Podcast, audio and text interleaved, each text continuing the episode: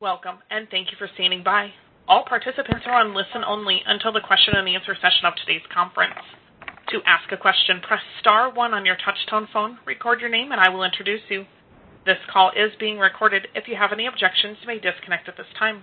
I would like to now turn the call over to Honorable Jane Harman, Director, President, and CEO of the Wilson Center. Ma'am, you may begin. Uh, thank you, operator, and good morning to so many, uh, both in the U.S. and in uh, Latin America, dialing in for this very important conversation. I understand that we have well over 350 people on the line. This is the largest Ground Truth briefing in Wilson Center history, and a testament, I must say, to the quality of our Latin American program, and to the participants on the call, and to the severity of this issue and the timeliness of our call. Um, I don't have to tell anybody that times are tough and that we wish all of you and your families safety and health. Uh, the world is facing an unprecedented crisis. Um, some of you know this. The uh, coronavirus particle is just 120 nanometers wide. That's small enough to fit nearly 600 particles across the width of a human hair, and it tells us uh, how potent this virus is. Uh, it has caused entire countries to shut down, brought economic challenges unseen since the 2008 financial crisis, and left the U.S. officials scrambling to flatten the curve. It also is being treated differently by different leaders in Latin America, and we're very interested. Uh, I personally am extremely interested to hear what our panelists have to say about that and what our questioners want to ask about that. It's certainly something top of mind for me. The long-term consequences of the coronavirus crisis are unknown, but uh, certainly, uh, I agree with UN Secretary General Antonio Guterres uh, that they will likely be dire. Um, this pandemic is resulting in a global recession of unknown duration, and he called on governments around the world to cooperate. Good idea in lessening the pandemic's devastating impacts. So today, as I said, we're talking about the economic impacts of the coronavirus in Latin America. What has been the immediate effect thus far, what countries are doing to respond, uh, et cetera. Uh, even before the outbreak of the coronavirus, experts in our Latin American program wrote about the wave of political protests that swept the region late last year. People took to the streets by the millions, many to demand better public services such as health and education and greater social equality. As economic growth sputtered, citizens saw living standards decline and expectations dashed. All that took place before this. Before this, and now, obviously, economies are grinding to a halt, and the suffering already of other already vulnerable populations is expected to increase dramatically. So um, this is a conversation about that. To introduce our speakers and explain what the coronavirus means for countries across the Americas, Uh, let me turn uh, the moderator role over to uh Cindy Arnson, the extremely able and dedicated, uh and longtime director of our Latin American program, and to Benjamin Uh, Gedan, LAP's Deputy Director and Director of LAP's Argentina uh project. Over to you both, and thanks again to um, uh, some of our wonderful panelists, especially my my dear friend, Luis uh, Alberto Moreno. Over to you, Cindy. Jane, thanks so much, and thanks to all who have joined us. Um, as Jane was mentioning, the economic effects in the region have been swift and brutal. The shrinking of global demand, an oil price war between Russia and Saudi Arabia, um, have sent prices for the all-important commodity and oil sectors uh, important for the region, have sent those prices crashing. Um, this has crippled exports, uh, as well as trade that are critical to the region's economic health. Uh, the tourism industry, which is a vital source of employment and foreign exchange in many countries, is essentially shuttered. Uh, informal workers, which constitute about 50% of the region's labor force, live day to day. They certainly don't have the luxury of telework, and many of them are outside their country's social safety nets. We have an embarrassment of riches to discuss the economic impacts of the coronavirus in Latin America. Our first speaker will be Luis Alberto Moreno, the President of the Inter-American Development Bank. Luis Alberto will be followed by Benjamin Ramsey, who is the Executive Director of the Latin America Research Group at JP Morgan, based in New York. And Katie Watson joins us from Sao Paulo, Brazil. She is the South America correspondent for the BBC. Uh, President Moreno, please go ahead. Well, thank you very much to you, Cindy, and to Jane. And uh, I think you pretty much described the severity of the challenge we're all facing. Uh, I would say perhaps that uh, Latin America is maybe two weeks or a week and a half behind what's happening in the U.S. And you know, As the latest figures that I saw, we have something overall in the regions close to 34 100 uh, uh, cases of uh, people who have acquired the virus, close to 38 deaths.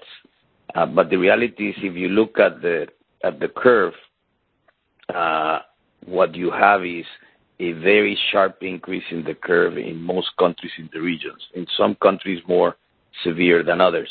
Is the case of countries like Chile or Ecuador or Brazil, just to name a few. But the reality is, as we all know, uh, this virus has no limits, and the response in many of our countries has been uh, you know, in many countries to have lockdowns like you see in places like El Salvador, in Argentina, in Colombia, and others.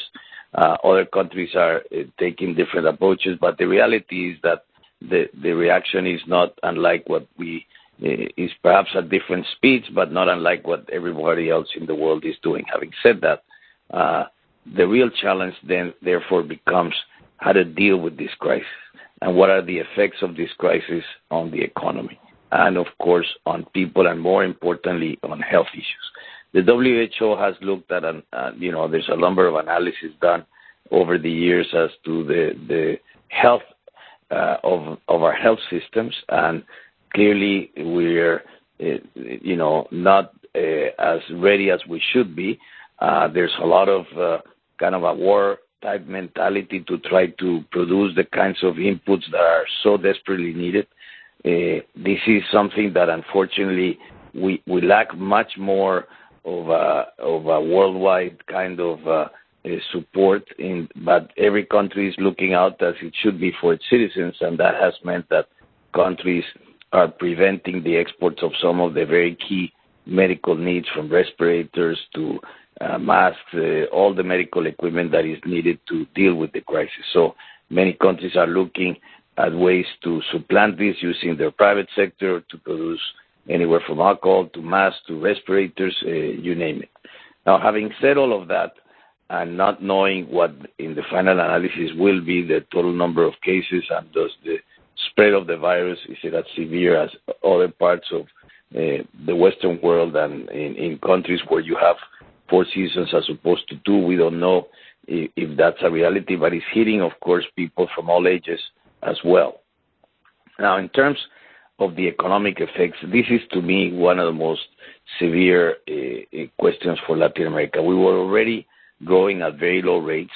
Um, fiscal balances today are very different than they were in the last financial crisis, where, as you recall, many countries in, in Latin America had a, strong fiscal position, were able to weather the, first year of the financial crisis, and subsequent to that, it was largely emerging markets who brought back growth uh, and helped uh, many of the industrialized uh, countries in the world to bring that growth up again uh, and repair many of the damages that the financial crisis had created.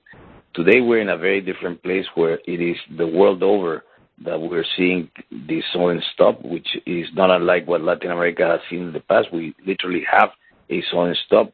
Out of emerging markets, you have huge outflows of capital unlike any other time. And this, of course, is making it very difficult for countries to begin to finance the immense needs that they have. You mentioned the, the you know, we're largely a commodity producer type of uh, hemisphere. The double shock uh, on demand and supply, but more importantly, around our, export offering, which are commodities. You have, you know, things like uh, oil, which is certainly going to right now hovering around $25 that is going to affect the oil-producing countries. This is the expansion of Vaca Muerta in Argentina to Mexico to Colombia, certainly to Brazil. All of those countries will be affected by lower oil prices. Uh, copper, which is critical for countries like uh, Peru or Chile, is uh, down from close to 6,400 a ton to about 4,200 a ton. And you can go on the line with soybeans, with the rest of the of the main um, goods that Latin America, main commodities that Latin America exports. Uh the other the other part is what this is doing to spreads. Credit spreads are widening. I'm sure my colleague, from uh, our friend from JPMorgan will explore more about that. But you can see that the the widening of spreads in most of uh, the countries in Latin America is very very uh, deep. And uh and this is also contributing to what essentially will be a recession. We we just don't know how this will how long this will last. Is it a three-month or is it longer? You have countries like El Salvador have taken an approach and say, "Well, let's lock down and Uh, hopefully and do everything we can and extend all kinds of uh, uh, holidays on payments of all kinds for the next 90 days." And that's a way they've approached it. All countries are looking at supporting the social safety nets, increasing them, being able to get certainly to the most vulnerable. But this is going to include more than that, independent workers, Uh, people who are kind of in the margins that we have seen lately, uh, moving away from having entered the middle classes, now falling back, and that was a phenomenon that was already happening. Just to give you, a, a you know in doing of the many analysis the IDB had been doing, just a 1% drop rate in the growth rate of China represents about 0.6% drop in the growth of Latin America as a whole, affecting more than anything South American countries. Now, of course, these numbers are all in review, and they are all under downward pressure. So, worrying for a very very dire kind of circumstances. Our certainly, our response from the perspective of the IDB has to be has been concentrating initially on what it has to be around the health-related issues, but equally in the support that we can provide eh, countries such that they can Uh, boost their social safety nets. And then, of course, everything around the small and medium businesses, which represent over 60%-70% of employment in Latin America. Uh, and essentially what I find in looking at the private sector in our countries is people are basically shocked, holding on to liquidity the best way they can. And so the name of the game, I think, beyond dealing with the health issues, is how to inject liquidity into Latin American economies such that they can weather this immense challenge that we've never seen in the past. I would perhaps stop there and let others uh, follow. Luis Alberto, thank you. Um, certainly pretty sobering. Uh, Benjamin, why don't you go ahead? Benjamin Ramsey. Hello. Thank you very much for the invitation. Um, it's a pleasure to join you today. I want to thank Jane. I want to thank Cindy. I want to thank Benjamin Gedan.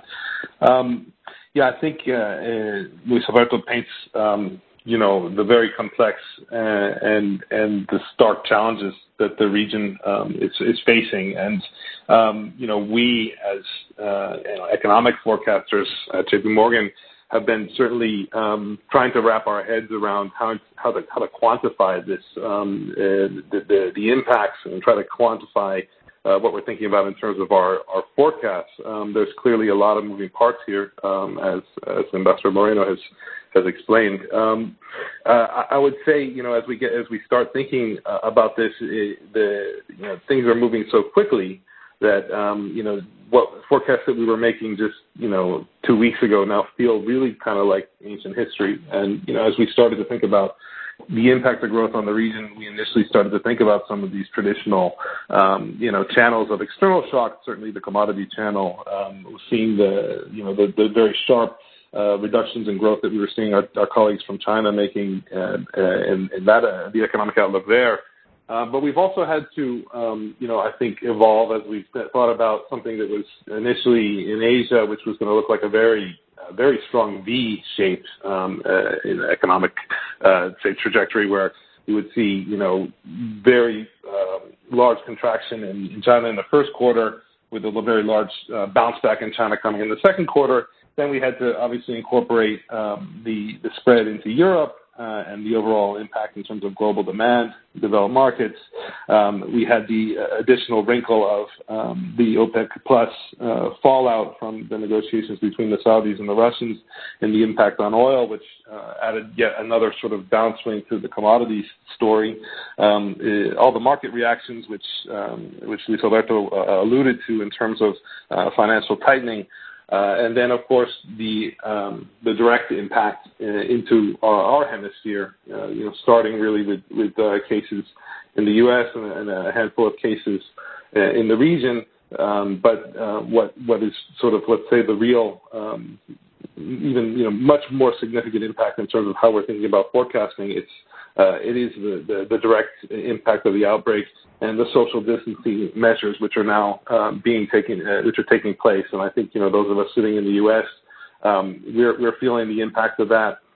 Uh as Luis Alberto mentioned, depending on the country, there's there's different levels now of social distancing taking place, um some at the national level, some at the state level. Um certainly, the private sector is playing its part. This is you know adding a much, much deeper, um let's say, layer into how we're thinking about about forecasts. So uh I still feel like we're um shooting at a moving target. But just to give you an idea of how you know we've we've had forecasts evolve. Um we were came into the the year, and again, this was a year where we had basically, you know, since the fall of the commodity super cycle, we've been struggling to find growth in Latin America. Um we Uh, only saw 1.5% growth for the overall region in Latin America at the start of this year. So this was already sort of a disappointing outlook, which was going to be dependent on um, basically a recovery from recession in Brazil uh, and Mexico uh, as drags there were fading, as we were expecting some positive momentum in the Brazil story. And we were seeing you know growth at 2% or above in Brazil. We were seeing growth in Mexico, uh you know initially hoping we would get above 1%. The data was disappointing us on on that front.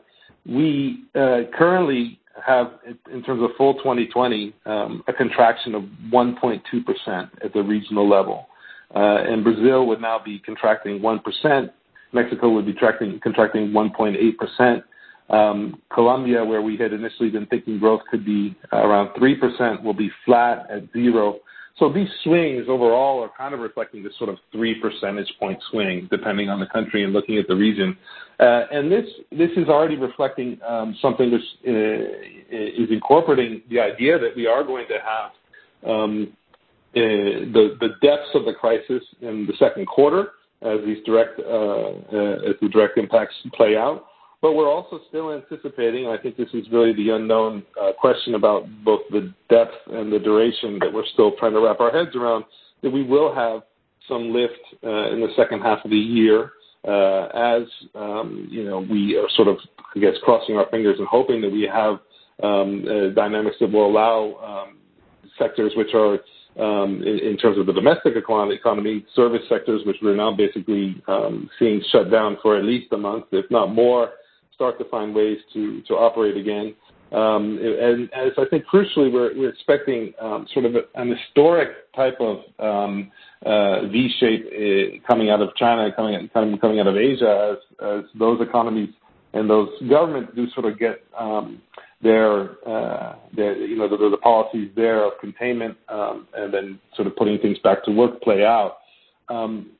When I saw initially the first, uh, and these are not published forecasts, but the iterations of these forecasts circulated uh, in in the bank, I thought that I was looking at some typos. But we currently now in China are expecting uh, 40.8% contraction in the first quarter. These are quarter-on-quarter annualized numbers.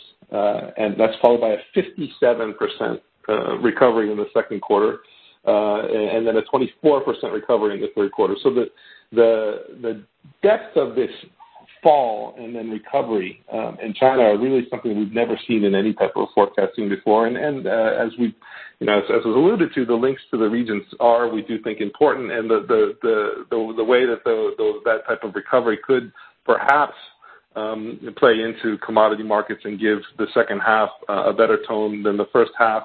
Um, this is working into how we're thinking uh, uh, about the growth in the region. Now, at the regional level, to give you a sense, these same type of um, uh, you know, the same same quantification, the same presentation of the data, meaning quarter-on-quarter annualized growth. Um, we're seeing the depth of the crisis play out in the second quarter, where at the regional level, we're seeing something like a 12% contraction. That's obviously orders of magnitude smaller than what I just said Uh, in terms of China. Um. But what what is uh, the difference here, and we haven't seen that type of contraction, a double-digit contraction at the regional level since the global financial crisis when we fell at a similar magnitude. Um, eh, and we we actually contracted at that level for two consecutive quarters. Um the the difference, I'd say here, and I'd say I'm not, you know, but we certainly, again, as I said, these are moving targets and we can have more risk. Um, the region is coming. We had much farther to fall back then in 2008, 2009. The region was growing about 5%. Yes, there was more room for buffers, um, uh, but uh, the sudden stop, you know, led to that that really really sharp downfall here. This will be the third consecutive quarter of uh, contraction. Because we were soft in the fourth quarter, we were expecting a bounce in the first quarter, and we're already now incorporating basically the hit into the to March, so the last part of the first quarter. So we have a Uh, uh, uh, contraction which is 1.2% in the first quarter, followed by that 12%. And then we're seeing something like we're not seeing that huge rebound that we're seeing in China or we can talk about similar numbers elsewhere in the world. We're seeing a recovery um, in the third quarter in the uh in the range of 8%, and then it's getting back to something around 2% thereafter. So we're certainly not recovering all that that lost output. And I'd say we're still basically making some optimistic assumptions um, in terms of the recovery because of all the, I'd say, um, institutional shortfalls, the lack of fiscal and monetary space, um, and uh, I'd say uh, difficulties in terms of public health systems dealing with the crisis. The one thing I will say, and this is gonna differ from, let's say, the responses to previous crises, eh, we are seeing uh, Uh, fiscal and monetary authorities where we thought there really was no space at all um, to make moves because of these dislocations uh, in financial markets, because of widening credit spreads, uh, because of currencies which have been basically selling off by more than 20%. Um, eh, we thought we were gonna have to see central banks being more cautious in terms of using monetary policy to stimulate, and we thought that there was gonna be little fiscal space given these financing constraints. But we do see um, extraordinary times um, apparently calling for extraordinary reactions from from the fiscal and monetary authorities. Uh and we are seeing uh, reactions such as um, Chile, Brazil, um, uh, Peru, and even surprisingly, Mexico call extraordinary meetings uh, to cut interest rates. And we are seeing across the board countries where we thought fiscal space was, um you know, was was extremely limited, where there wasn't gonna be a lot of room to use uh, fiscal policy um, programs being rolled out to provide um to to provide support, either via, you know, deferrals from collecting taxes, um boosting um direct transfers, um and the like. So uh it looks like uh the uh we can argue as to whether or not certain governments may be taking more seriously or less seriously social distancing, but I'd say the economic authorities are basically viewing this as um, a generational crisis, and they are uh, using toolkits um, and throwing caution to the wind, and I think dealing with the consequences of those um, of the fallout uh, after. And it does beg uh, the question if we could see in some of the economies of the region policies that we've seen in developed markets uh, and policies that we've you know even seen, for example, New Zealand uh, at the end of last week starting to use quantitative easing. Um and uh, in a region where we've seen what happens when you monetize fiscal deficits, I think there's a very deep aversion to this after the experiences of hyperinflation in the eighties and the reminder that we've had from the Venezuelan case, um, you know, in very recent memory. Um but given the way um, central banks and governments are acting in the developed world, I do think that um, a number of uh, of economies in Latin America are going to to start to get creative. So um, with that, I'll leave it there. Benjamin, thank you very much. Um, Katie from São Paulo, what does it look like? Hi. Thanks for having me. Well, the other people on the panel are experts on the economy. I'm an expert in talking to experts. So this is very much a you know, from a, a layperson, people I've been speaking to, I mean, first of all, working for the BBC, there's a huge amount of interest in the moment, so it's given me the chance these past few weeks just to see how South America is dealing with it as the as the newsroom implodes in London. But People I've spoken to like to point out the optimism, the fact that you know there could be an issue in climate, which means the numbers aren't going to go as fast in terms of the age of the population, the young population in the region, and the concentration of people. Those are all obviously a lot of people disagree with those, but those are what you know the positive people are talking about. Others, of course, and we've heard those, you know, the, the issues of inequality, of poverty, and the lack of action uh, by governments. And I think that's what's been so interesting is just how the leaders here are, are dealing with it. The region has a lot of different approaches. I mean, I'm in South, I'm in Sao Paulo. Uh, Jair Bolsonaro is still going very strong on not making it a big deal, and he cares about the economy. That was a big part of his campaign. He doesn't want that to, um, you know, go to pot. Not that he has much control over that now, but it's really put him, um, you know, in a, a difficult situation when you've got the health authorities, the Ministry of Health, which has been seen as taking much more leadership on this issue, um, and regional governments, for example, here in Sao Paulo, there's a, you know, there's been a total shutdown here. Quarantine in Sao Paulo doesn't come into play until tomorrow, but people are certainly, you know, staying away. The schools have closed down, shopping centres, um, very few people out on the streets. And of course, there's been a, a lot of dissatisfaction in Bolsonaro's leadership, the panelaços, the pot banging.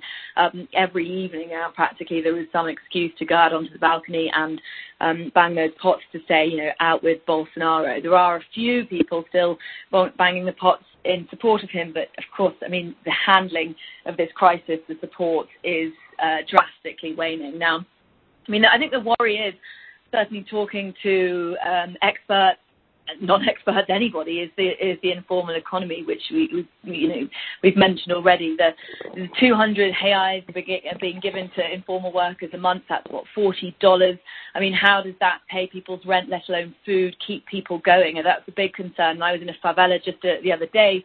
People worried about information getting to them, not being able to get the health care with oversubscribed public hospitals.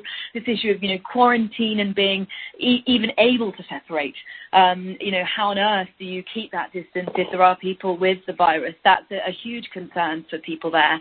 And the fact that, you know, you, just how do they keep, get paid? People who you know have been you know got rid of from one day to the next because people don't need their services services anymore. Uh, I talked to a doctor the other day, which I thought was it was really interesting. She talked about the fact that this is a, an upper middle class problem, or has been.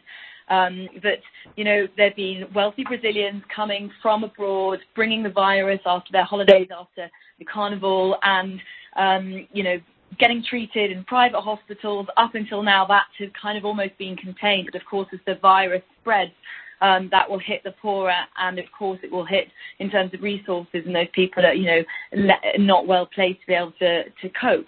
I mean, it, it's telling. The first person to die in Rio was a domestic worker whose employer came back from Italy um, and didn't tell the domestic worker um, that she had symptoms. A month later, that domestic worker is dead, and I think that is worrying. I was talking to, you know, my cleaner who's now, you know, not working, still being paid, but we told her do not come, you know, do not leave your house, and and she says that the whole community they're deeply worried, not just a little bit worried, they're really really scared about what's happening, um, um, and I think you, you look compare that to somewhere like Chile as well. Chile, a lot of people are banging on, the pot, you know, on the pots again, worried about the fact that the government isn't taking enough action. Uh, then you've got Venezuela, which, you know, Nicolas Maduro is, is taking action with quarantine, but what does that mean? Information being able to get out from that country, a country that obviously has a huge problem with it, with its with its healthcare, um, with resources, and that's a, a big worry for people there, and of course for employment. How on earth do they keep going in a situation that you know at the best of times was terrible? Um, so across the region, I think you know you've got leaders being seen as good, bad. Peru, people seem to think that there's a much more action being taken there. But then there's the issue of quarantine. You know, a lot of these countries have, um, you know, lockdown, seeing what's happened in Europe and thinking, right, we need to get to the bottom of this. We need to make sure that, you know, we can we can um, not not you know replicate what's happening in Europe, but then how people getting frustrated, fed up, unable to get the food, pay the rent, pushing more people back into poverty. What does that mean for, you know, uh, the coming years?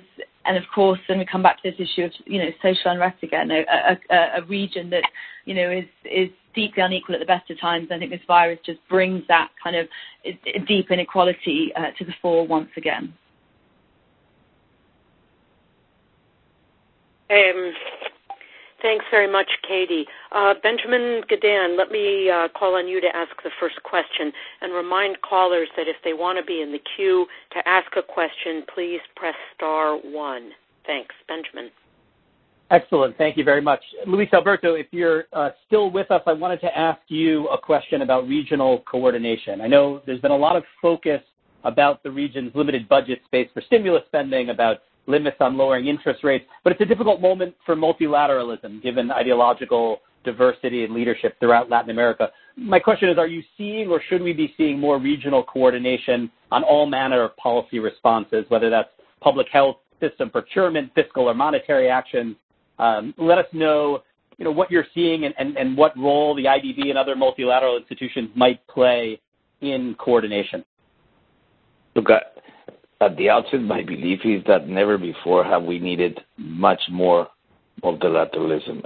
Dealing with a pandemic of this nature, had we somewhere before decided as a world how to deal better with pandemics, I think we would be in a very different place.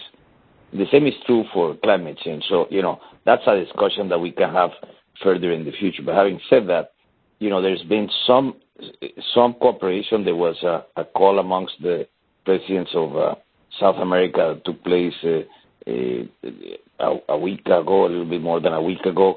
It's been more around the kinds of responses on the very health issues and how to deal with them and how to deal with you know closing down borders, things like that.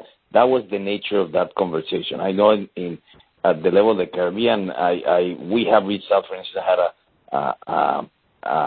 conference call with all the finance ministers of Central America and another one with the Caribbeans because certainly, as uh, Cindy was saying, you know, the, situation of the Caribbean is extremely dire. I mean, these are countries that largely live off of uh, tourism, and as we all know, you know, the, travel and leisure industry is basically uh, imploded in, in the sense that there is, you know, just the number, sheer numbers of people just not going to hotels, etc. How long this will last uh, is very, very uh, tough. So we've been looking at responses on the tourism sector that we can do, and this is basically bridging kind of the challenge that they have in front.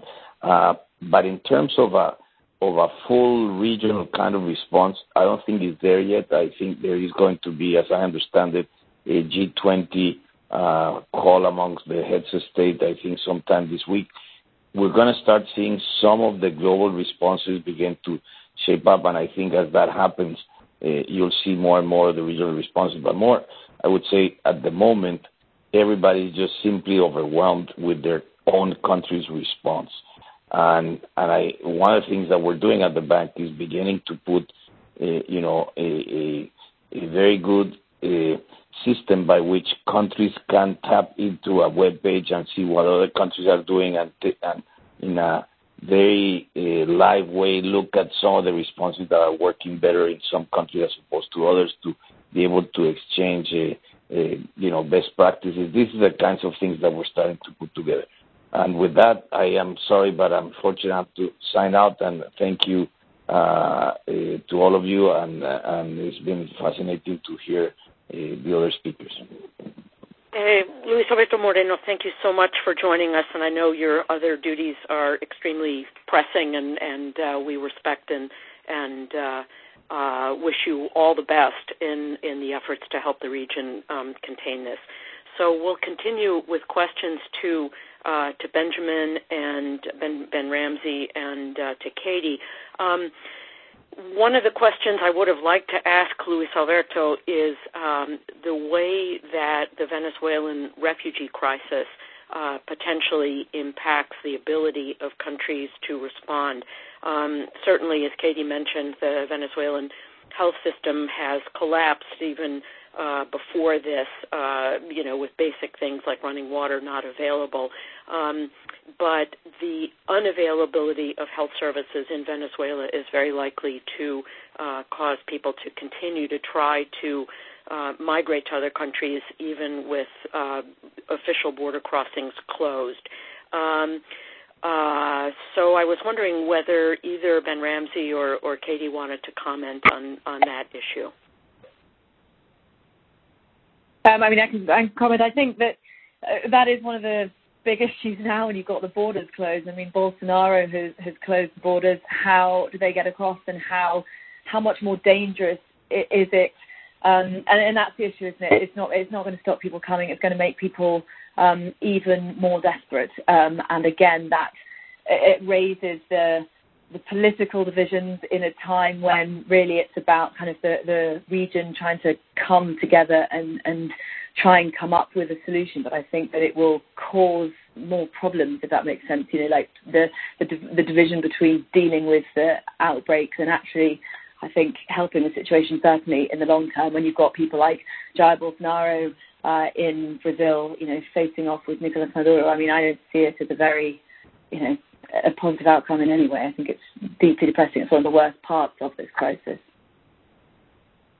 Uh, Jane, ben, um, still on no, the line. I don't know if you'd like to ask a question. Uh, thank you very, thank you very much. I am on the line, and I would love to ask a question. Um, two well, twofold question. I didn't hear anybody mention that AMLO in Mexico, uh, okay, technically not Latin America, uh, seems, at least according to public reports, uh, not to be imposing social distancing. And uh, there's a huge population there that uh, is not spilling into the U.S. because of our border controls, but I'm wondering if it's going the other way and making it more difficult for other countries in Latin America to control this. But second question is about China. Uh, the the economic uh, reports from from the, those on the call about uh, China and and its its um, uh, shrinking economy are obviously devastating. But w- what about this? Uh, it is reported today that uh, Jack Ma, at least, maybe personally, is surging medical supplies into Africa. Uh, I, I assume on behalf of China, but certainly on behalf of his company. I'm wondering if China is surging medical supplies into Latin America, and if this, as as the other effort is, uh, helping to um, basically uh, uh, tie Latin America both ec- economically, but now in humanitarian ways uh, to China more so than to the U.S.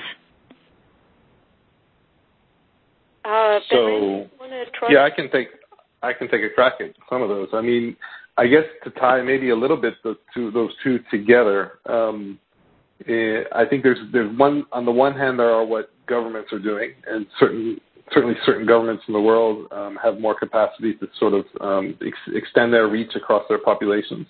Um, and, and, there's certain different levels of governments acting in between, um, you know, state authorities and federal authorities, depending on on the uh, on the country. But there has been, I'd say, a, a pretty substantial um, private sector response. Uh, I think it's one that we can observe here in, in the U.S. Um, that maybe even you know moving ahead of, of some of the official responses. Um, and I think that in terms of the, way the private sector uh, and these um, multinationals are, acting in, in Latin America, um, there there's also you know a private sector response which may or may not be uh, congruent with what the official response is. So in Mexico, even if there may be a lag if you compare it to let's say other countries in the region in terms of social distancing measures, it doesn't mean that the, private sector is not already acting we know that there's um, you know a large and diversified um, presence of, international companies in Mexico, um, and, and, we know that um, you know the economy is going to be hit if uh, the U.S. you know manufacturing sector, auto sector shuts down, regardless of what um, is, is you know an official policy may uh, may be. Um, so in terms of you know uh, humanitarian efforts, I, I, I don't have any information as to the Chinese um, you know working directly in, in Latin America. Um, I, I don't know if uh, if others do, but I, I guess the, the point I would make is uh, we we there you know there is a important uh, important way to distinguish between what official responses are and what private responses are, and both can be important and effective. Ben, this is this is Benjamin Gedan with a question about your seeming, you know, upbeat reaction to some of the fiscal stimulus and some of the the countercyclical monetary policy that the region has managed despite, you know, unfavorable conditions heading into this crisis. My question is, you know, is this worth it, um, throwing caution to the wind, as you put it, to reduce the depth of the crisis, or are you concerned already about, you know, post-crisis debt hangover or some inflation challenges for a region, again, that, really didn't have the ammunition it is now somehow deploying to respond to, to this sharp recession? Um, in short, yes. And I think in a lot of these countries, the policymakers haven't, um, you know, discarded those concerns. Uh, I, so I think it speaks to the sense of urgency um, policymakers are feeling and seeing in terms of uh, the responses that are, you know, what, they have at their disposal and the cost of doing nothing versus the cost uh, of trying to provide immediate re- relief. Yes, there will be you know countries where we didn't think there was going to be fiscal space. Yes, there can be rating um, downgrades, which you know maybe a month ago or two months ago um, seemed like risks that policymakers didn't want to didn't to um, play you know didn't want to play with, which now seem like um, relatively small costs compared to the magnitude of the crises that, uh, policymakers are, facing on the ground. Uh, and I think it's also, um, you know, I do think that in a number of, economies in, the region, um, there has been, you know, significant, um, let's say, institutionalization of, um, uh, you know, central bank credibility. And uh, a number of crises now where we have seen between the global financial crisis and, the end of the of the commodity super cycle, where at least at different you know different times and different magnitudes, there's been an ability to put more countercyclical um, policies, uh, both monetary and to some degree fiscal, than we ever would have seen, you know, in, in let's say the the decade the decades prior, uh, where where um, the only available uh, responses were were pro-cyclical in nature. So um, I think as you've sort of had some experience with countercyclical and you were able to pull it off, um, there is now uh, a willingness to you know see what the developed world is doing in terms of the the creative um, uh, toolkit which is being um, unfolded, uh, and quantitative easing is now a you know that's a that's a last generation policy response. Now we're seeing, policymakers in the U.S. and Europe um, considering things they would never consider doing themselves. You know, we're not there yet in our region. I'm not, not sure we will be, but I do think that the, this debate as to whether or not um, we can um, see these types of responses again, like acute quantitative easing type of responses, um, as governments uh, just have pressing fiscal needs um, that, that they feel they can't um, they can't uh, avoid. You know, to have to be financed. Yeah, will there be a debt hangover? Uh, will it be different than what the rest of the world is facing? Um, and you know, yes, maybe, maybe not, but um, I, I think these are problems that uh, will have to be tackled um, down the road. Uh, ben, thanks for that. Um, let's start calling on some of the people that are in the queue. If Michael Reid uh, from The Economist magazine is still on the line, uh, Michael, do you want to go ahead? Yeah, thanks very much, Cindy. Thanks for doing this. My question was originally for Luis Alberto Moreno, but let me let me um, ask Ben a question. Can I just uh, uh, tease out a bit more how you see the recovery happening in the second half of the year? How much of that will be because external conditions start to normalize in terms of export demand, prices, supply chains, and so on, and how much is is um, the lifting of um, restrictions on the domestic economy? And if it's mainly the latter, to what extent are you worried by the kind of permanent destruction of jobs and businesses in the domestic economy? Yeah, I'd say it's, a combination, and again, this is really a difficult thing to um, put our you know our finger on, and, also in terms of thinking about the timing. I mean, we are um, uh, again seeing the biggest um, shock in the second quarter, and we're expecting we can see some lifting by the end of the second quarter in terms of the domestic shock, but also the external um, the external component. Um, uh, it's hard to be too precise, I would say, in terms of the magnitude of both. I'd say at this point it's sort of a, balanced um, uh, equation when we're thinking about um, better external demand, um, a recovery in commodities prices, uh, and then lifting of social distancing. Uh, and we, you know, feel like we've got um, a diesel around the first one, although you know it's not. Um, it's also a function of how uh, basically the, outbreak is playing out in Asia and in the developed markets. Um, but at least in terms of the, channels and the orders of magnitude at which we could see commodities recover um, as a as a main driver. Um, but no, we don't feel like we have a real sense of, how the um, policy response uh, to the outbreak in countries um, is going to play out. Yeah, I think we're, we're definitely concerned about some um, permanent loss of um, uh, of of, uh, uh, of activity.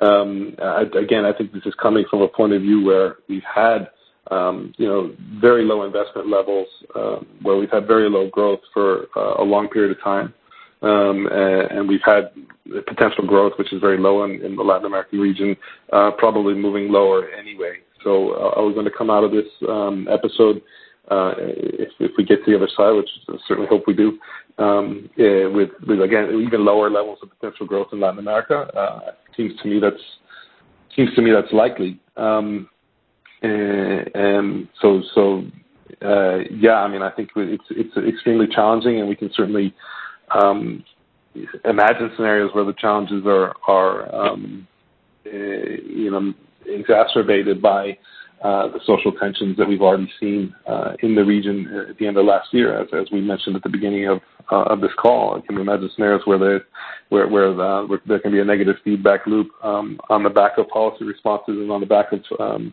stress and on the back of the impact of the social contact. I think that's uh, that's an additional risk. I'd like to call on James Bosworth from the Latin America Risk Report. James. Hi. Thanks very much. Uh, question for each of you. Uh, on the economic side, uh, we've seen currencies in Latin America hit some of their lowest points. Brazil's at 5 to the dollar. Mexico just hit 25 to the dollar today. Um, is this the new normal, or um, should we expect to see a rebound in the coming year? Um, and then on the for Katie, on the protest side, you mentioned protests in Brazil. I'd be interested in knowing your thoughts on Chile, because Chile has postponed its constitutional referendum. Uh, do you expect protests to increase in spite of all the current quarantine measures? And how are the social movements going to respond there? Let, us start with Katie, if we could. Katie? Hi, yeah. Um, well, I think Chile's in this a really difficult position because, of course, the, the referendum was set for April, um, now being pushed back to October. Now, I mean, people are showing their their anger with Piñera because they they want him to they you know they want Chile to be shut down like we've seen in other parts of the uh, of the region. So um, talking about protests on the street, no, I think people uh, are kind of feeling no, we need to we need to shut down the country. We need to make sure that the numbers um, don't keep rising. So it doesn't mean that the the demands that we saw um, late last year will go away. If anything, you know, this is putting more pressure on Piñera because again, he's not dealing with um, the situation in the country as the way many people, uh, you know, feel he should. So, you know, his popularity is not not not getting any any better. So um, in terms of you know on the ground protest, no, um, that's not going to happen. You know now, um, but I don't think I think this just parks the problem, and people will still make their voices heard, and we're seeing it with the um, you know with the protest from people's balconies. That's the, kind of new form of protest it seems across the region It's the safest way to still make the voices heard. Yeah, James, thanks for the question. Um, no, I mean, I, think in terms of currency movements, currencies always overshoot. Um, eh, now, have we finished the overshooting? Uh, uh, there's there's no way I'll make that call. Um, but you know, markets when you know there will be an inflection point here.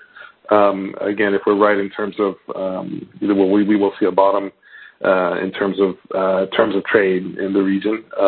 Then you know we, we can think that there will be some inflection point and there will be some recovery, but there's going to be a significantly you know weaker level of, of currencies at the end of this episode than what we saw um, at the at the beginning, and there will be FX pass through, which um, the authorities are going to have to deal with and balance against.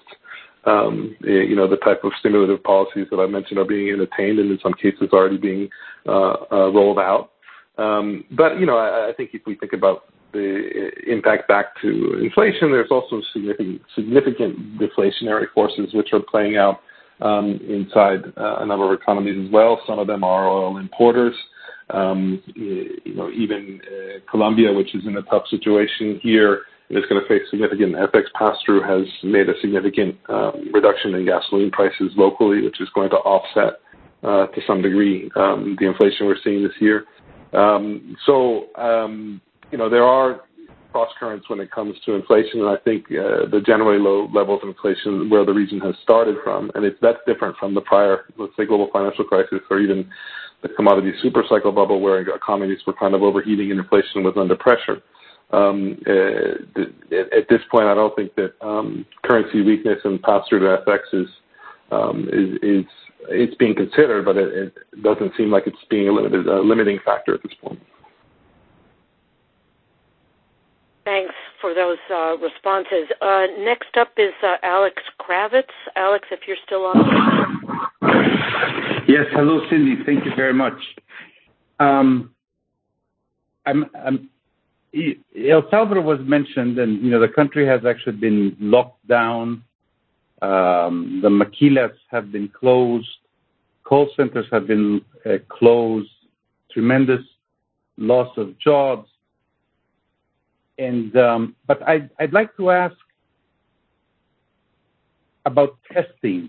Can any one of the panelists tell us what is the status of testing? What one reads is that in the United States, this has been the biggest failure, and basically without testing, there is no data. Without data, you cannot really effectively combat the uh, the pandemic.